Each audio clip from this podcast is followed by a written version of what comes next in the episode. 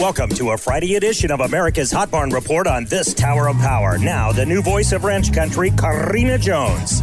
It's the weekend so many have been waiting for, and I'm here to dive into the drama right here on this special Friday edition of the Hot Barn Report.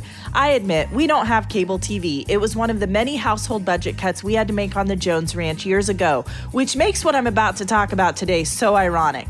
I have caught snippets on the interweb that this weekend is the season premiere of the TV series that has this country falling cowboy hat over cowboy boots. See what I did there? Swooning over cowboys and love storylines and family drama all set on a beautiful Montana backdrop. I mean, I'm a real rancher and even I am swooning. Like the Dutton Ranch has a chef to cook all their meals, I mean, except when Beth whips up some hamburger helper, there's clearly a house staff that sweeps those hardwood floors and does all that dusting. There isn't even a piece of mail on the table. What the heck do they do with their mail? Like, don't they have bills and newspapers and credit card offers? The thought has ran through my mind that this Yellowstone dystopia has created a false sense of not just the American West, but really the ranching industry. Just so you know, it is not commonplace in my neighborhood for anyone to be driving around in a $90,000 dually pickup with their ranch brand on the side as their daily driver. How about your hood? While some will argue that the Yellowstone series has created a link for urban populations to have a window into our life, I stand beside the fact that what TV has created is so far out of touch with what the men and women who produce cattle in our country actually experience. I can promise you, my biggest challenge on the Jones Ranch is not fearing when the next shootout will happen around me. Our biggest challenges in production agriculture look like fuel bills and property taxes.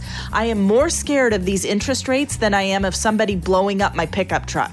And here is the plot twist the challenges and fears that real American ranchers face cannot be solved by Hollywood or John Dutton. In fact, at this point, I don't know who can solve them.